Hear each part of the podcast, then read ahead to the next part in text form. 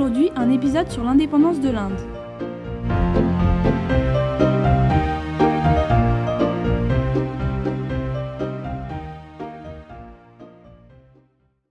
L'Inde fait partie des nombreux pays qui ont été colonisés au XVIIe siècle par des pays tels que l'Angleterre ou la France. À partir de 1619, le premier avant-poste anglais est établi à Surat, dans le nord-ouest du pays, et peu à peu des comptoirs de commerce s'ouvrent dans les grandes villes. En 1857, la majeure partie du territoire indien est contrôlée par les Britanniques. L'expansion du territoire britannique vers l'Inde s'explique en fait par une motivation économique de piller les richesses et d'installer des ports de commerce sur place. Un des premiers pays décolonisés fut l'Indochine, qui a réclamé son indépendance à la France à la fin de la Deuxième Guerre mondiale, suite à la perte de prestige des métropoles. La révolte de Sipaï en 1857 est connue comme le premier mouvement indépendantiste indien. En effet, des soldats indiens au service des Britanniques se sont révoltés contre la puissante compagnie anglaise des Indes orientales. Cette compagnie est en fait une entreprise commerciale la plus puissante de l'époque qui avait le monopole du commerce en Inde. En 1945, Clément Attlee, ancien leader du Parti travailliste, devient Premier ministre de la Grande-Bretagne. Le 15 mars 1946, le Premier ministre prononce un discours devant la Chambre des communes en présentant le processus d'indépendance et envisageait un futur divorce anglo-indien. Clément Attlee précise que l'Inde déciderait du nouveau gouvernement et que les Britanniques l'aideront dans cette nouvelle démarche. Nous allons entendre un extrait du discours de Clément Attlee du 15 mars 1946. Il vaut la peine de rappeler que deux fois en l'espace de 25 ans, l'Inde a joué un rôle éminent dans la victoire sur la tyrannie. Faut-il s'étonner qu'aujourd'hui elle exige, en tant que nation de 400 millions d'habitants qui, deux fois, a envoyé ses fils mourir pour la liberté, d'être libre de décider elle-même de son propre destin mes collègues vont se rendre en Inde dans l'intention de faire tout leur possible pour l'aider à atteindre cette liberté aussi rapidement et aussi pleinement que possible. Il appartient à l'Inde de décider quelle forme de gouvernement doit remplacer le régime actuel. Mais nous voulons l'aider à mettre en place sans délai le mécanisme qui lui permettra de prendre cette décision.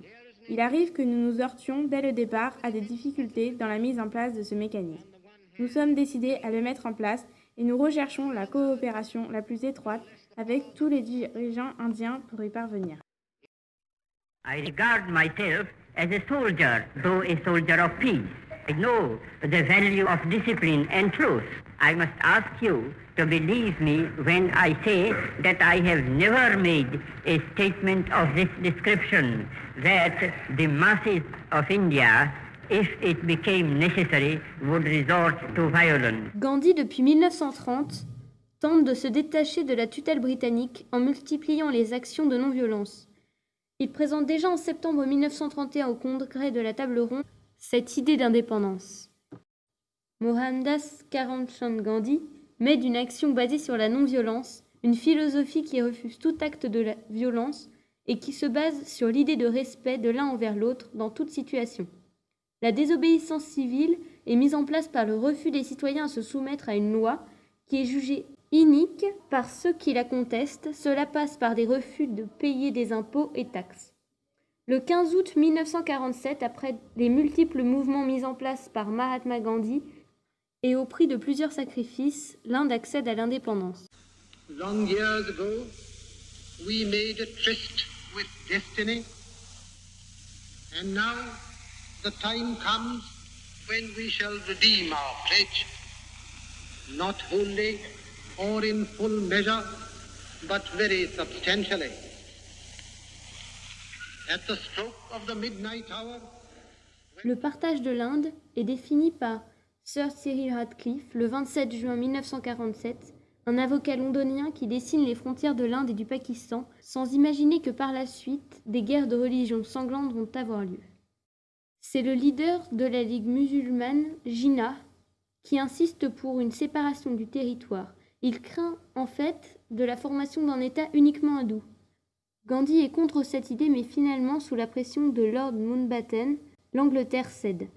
Le Pakistan est coupé en deux, le Pakistan oriental, aujourd'hui le Bangladesh, et le Pakistan occidental, tous deux destinés à accueillir une population majoritairement musulmane. Cependant, les États comme le Cachemire ne partagent pas la même religion que leurs dirigeants, ce qui pose un problème dans l'intégration d'un des deux pays. Quelques mois après la partition, 12 millions de personnes migrent d'un pays à l'autre à la recherche de sécurité. Cette migration entraîne des rencontres et surtout des massacres entre les communautés religieuses hindoues et musulmanes qui créent des tensions entre l'Inde et le Pakistan. Voici maintenant un extrait du Times tiré du numéro 103 de l'Histoire. Les Sikhs massacrent quotidiennement des centaines de musulmans, en font fuir des milliers vers l'ouest, brûlent les villages et les fermes.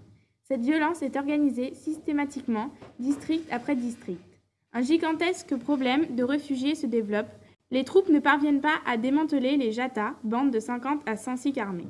Les Sikhs vous diront que ceci n'est que représailles après les horreurs de Rawalpindi en mars, lesquelles répondaient au meurtre de musulmans au Bihar, qui étaient justifiés par les tragiques événements de Calcutta.